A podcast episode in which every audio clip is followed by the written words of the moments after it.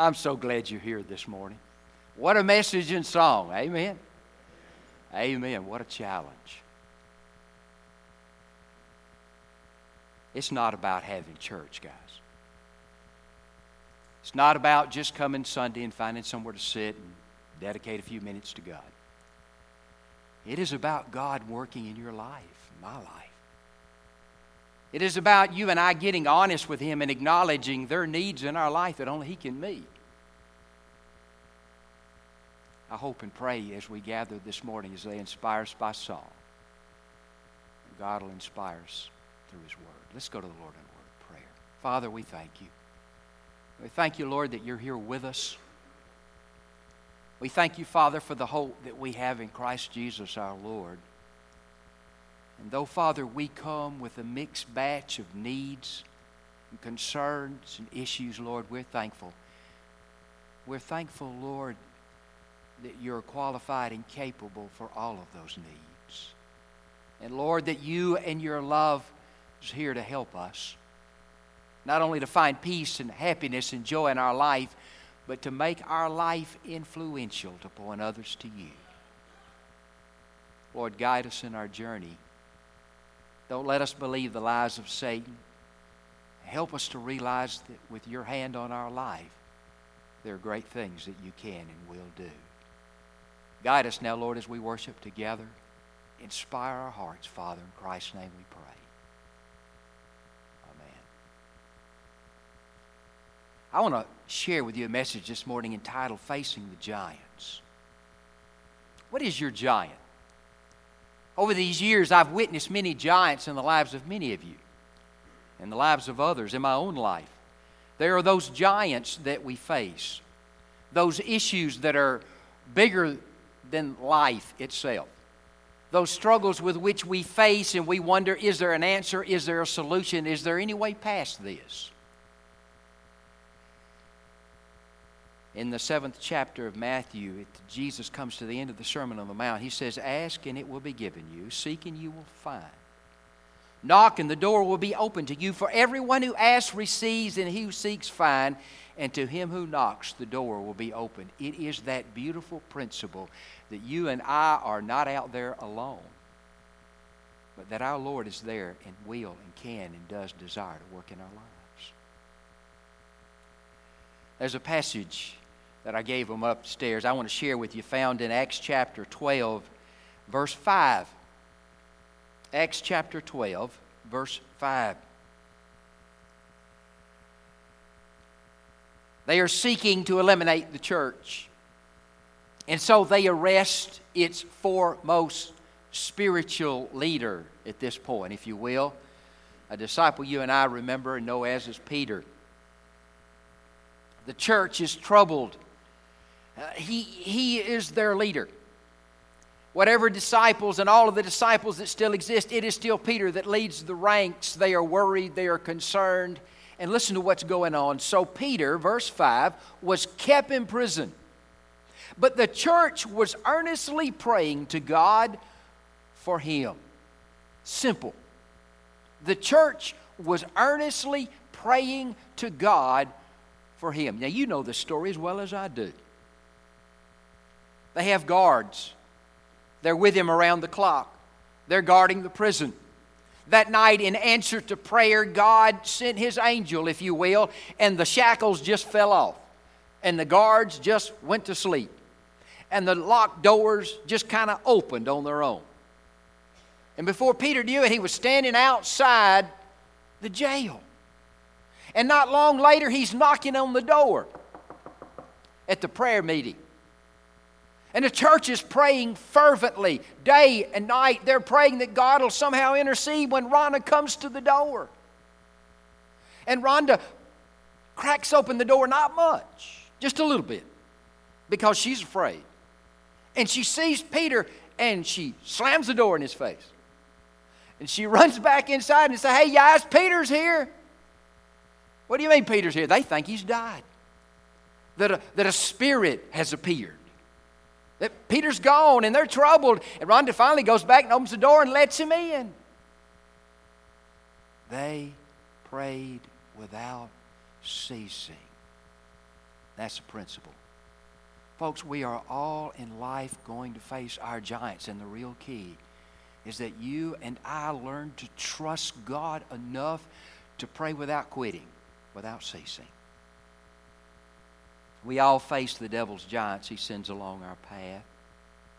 Sometimes we need God's guidance, but sometimes we need His hand, we need His help. We need more than just guidance, we need intervention, if you will, in our life. Paul went on to say, I can do all things through Christ who strengthens me. Sometimes it is in the resource that God has blessed you with that with His help you can overcome the giant that you face. God has made a promise to make us a way of escape when we are in the midst of temptations that are like giants. We can't beat on our own. He said that if we will resist, He will give us a way to overcome.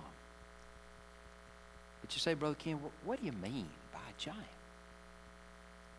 It is that that threatens your life, your happiness, and your fulfillment as a child of God. Guys, it takes all sorts of shapes and sizes and forms. But for you and I, it can become, if you will, a giant. What is your giant this morning? What is your overwhelming obstacle? It may be a habit. It may be a habit that you won't break, that right now threatens your life as a believer. For some, it may be uncontrollable anger. Maybe that's the way you grew up. But right now, that issue, that habit in your life is threatening your home. Your family doesn't understand it. You don't even understand it. You just know you're struggling with it. And the people you love most, you seem to be the angry at the most. That may be the habit that you need God to help you conquer that is your giant. It may be something altogether different. It may be uncontrollable spending.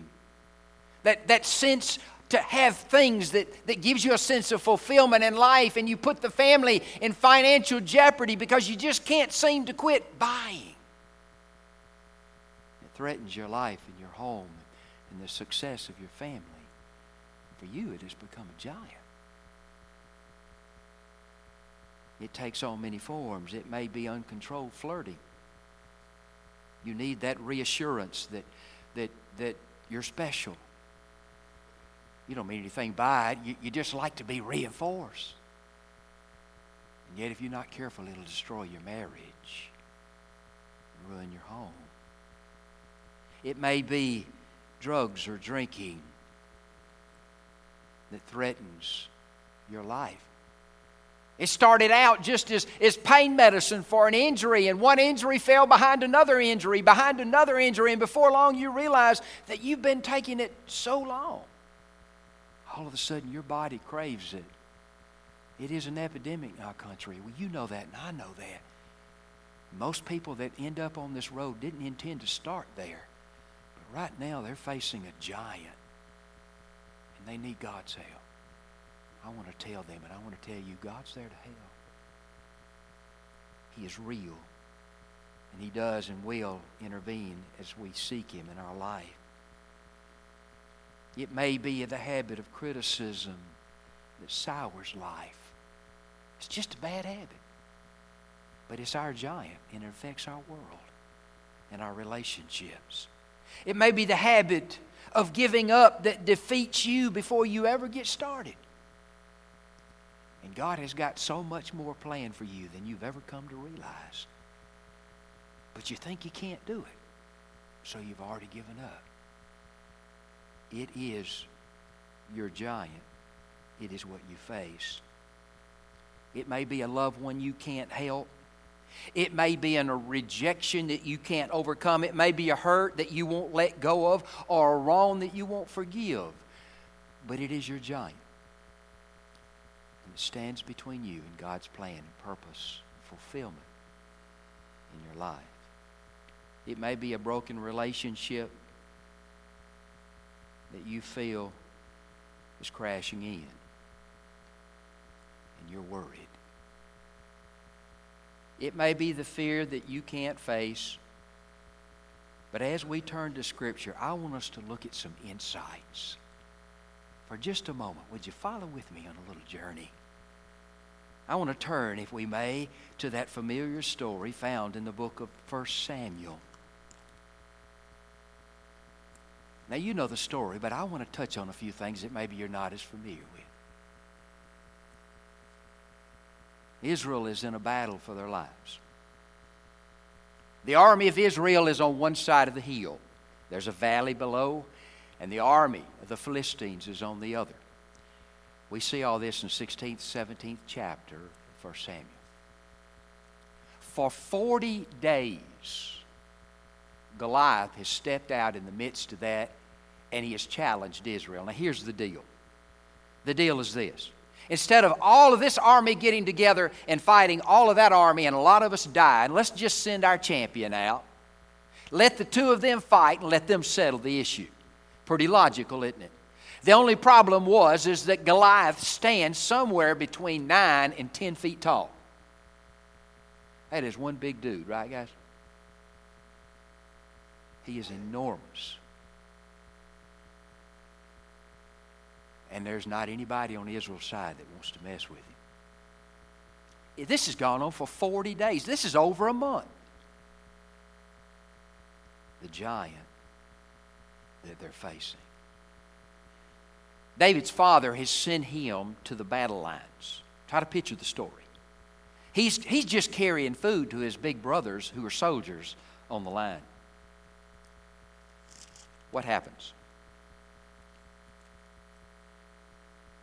For 40 days, verse 16 of chapter 17, for 40 days the Philistines came forward every morning and every evening and took their stand. You see the picture. Then I want to drop all the way down to verse 26. Now, David shows up. Now, he's the shepherd boy. I don't know how old he is 15, 18, 17. See, I really don't know. I don't think Scripture's clear. But when the king talks to him, he says, Son, you're just a boy. David asked the men standing near him, What will be done for the man who kills this Philistine and removes this disgrace from Israel? Who is this uncircumcised Philistine that he should defy the armies of the living God? He said, Who does this guy think he is? These are the armies of the God of heaven.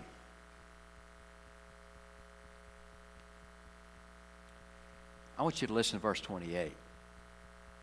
When Eliab, David's oldest brother, heard him speaking with the men, he burned with anger at him.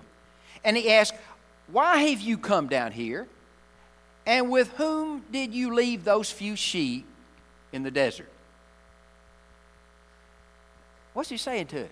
Boy, go back home. You don't belong here. you get the picture?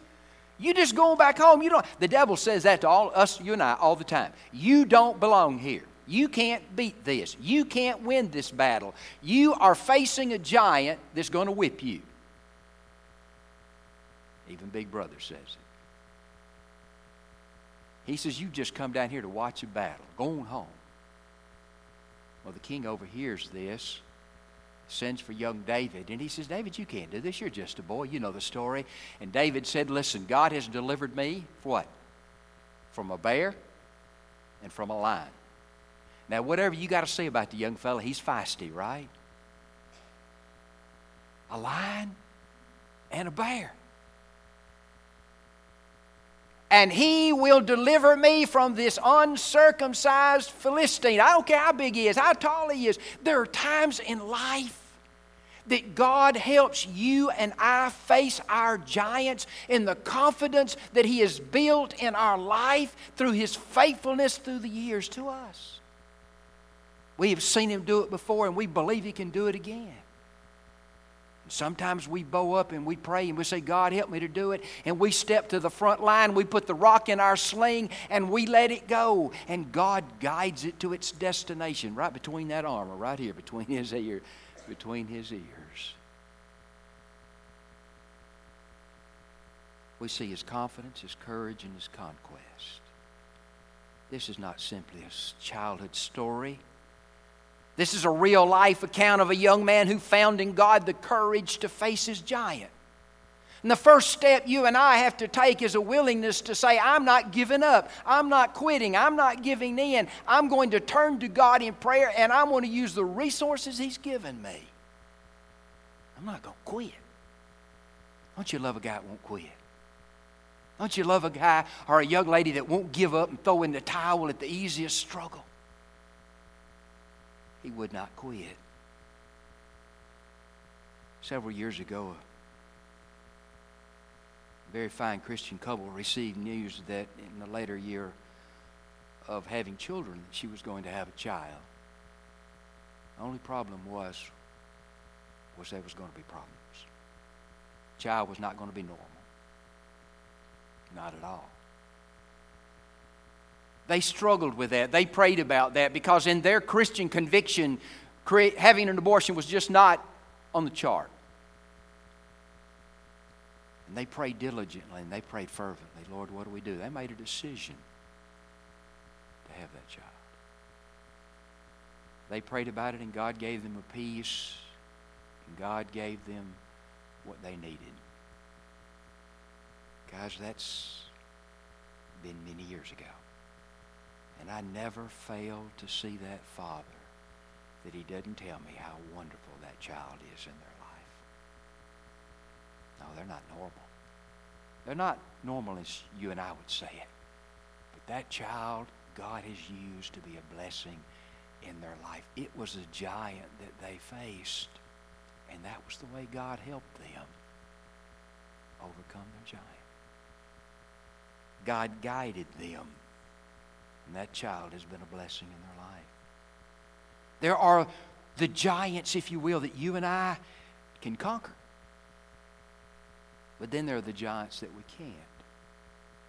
There are the battles that you and I, with all of our resources, can't overcome. In 2 Samuel chapter 21, we find what I call the second half of the story, if you will. 2 Samuel 21, beginning with verse 15. Once again, there was a battle between the Philistines and Israel. And David went down with his men to fight against the Philistines, and he became exhausted.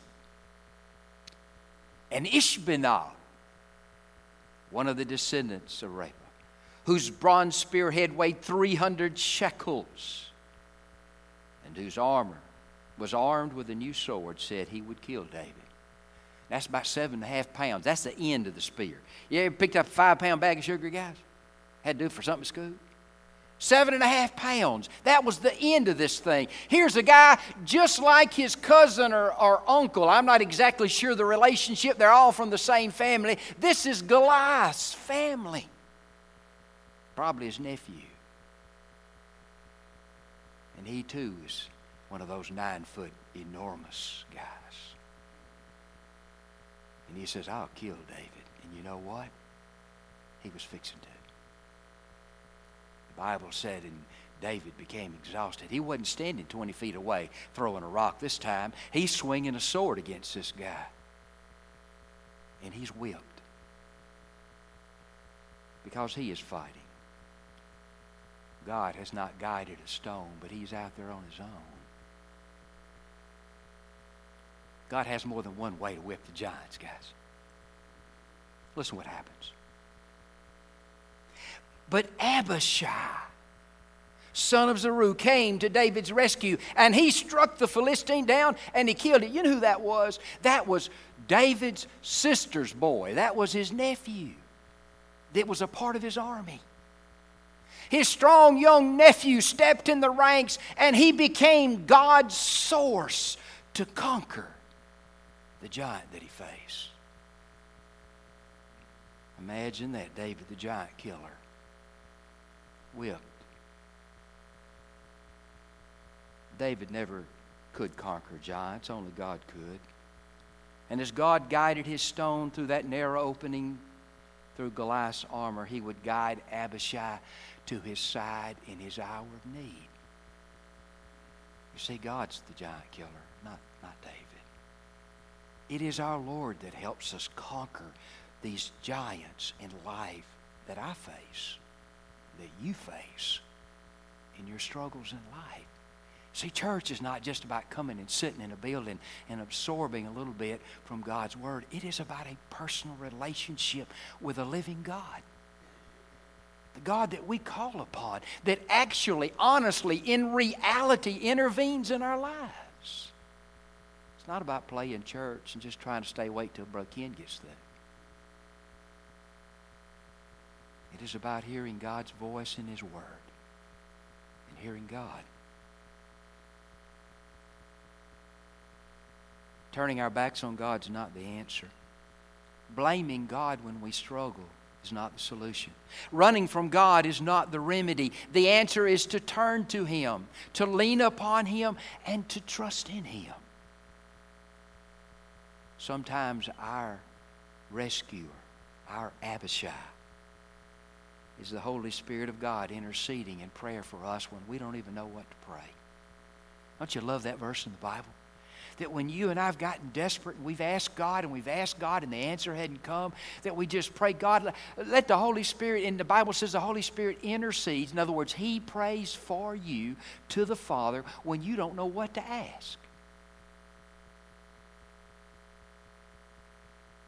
Sometimes He is a Christian brother who God sends to our aid sometimes in your battle, in my battle, as we turn to Christian friends, they step to the ranks and say, let me help you. Let me pray with you. Let me be your listening ear and confiding friend. Let me come to your rescue. For David, Abishai was God's redeemer. For Elijah, it would be the ravens that he would send with food for him in the wilderness as he made his way to meet with God. For Elisha, it would be the widow and her son that for three years they would feed them while the drought ravished the land. For Paul, it would be a young John Mark who rededicated his life and came back to God that propped him up when he felt like he'd fall. For Peter, it would be an interceding church that wouldn't give up but kept praying for him. if I can't accomplish but one thing in my effort to communicate the truth of God's Word, I want to, I want to leave one thought in your memory. Keep praying. God's on His way. You, when you face the giant, keep praying. God's own way. Don't lose that faith. Don't give up because you haven't seen the answer yet. There are things in life we can't do. There are battles that we alone cannot win, but thank God we are not alone. Our Lord is there with us to face our giants. Those giants take many forms, as we talked about earlier. God is there to help us conquer them if we will let Him, if we will ask Him and if we will trust Him. I ask you this morning is there a giant in your life? Is there a struggle there that you need to take off of your plate and say, okay, Lord, I'm putting it on yours. I'm looking for Abishai. I'm looking for your intervention. Guys, don't quit till the Lord arrives I promise you, He hears your prayer. He loves His children. And He intervenes in our lives. Let's go to the Lord in a word of prayer this morning. Lord, be with us today. Give us faith and courage to learn to trust you. Let us not be content, Lord, to play church, but guide us as we personally, individually seek to learn how to walk with you. Give us the courage to trust you and the determination to stand with you until the battles are won and you are glorified and we are assured of your presence. We ask these things, Lord, in Jesus' name.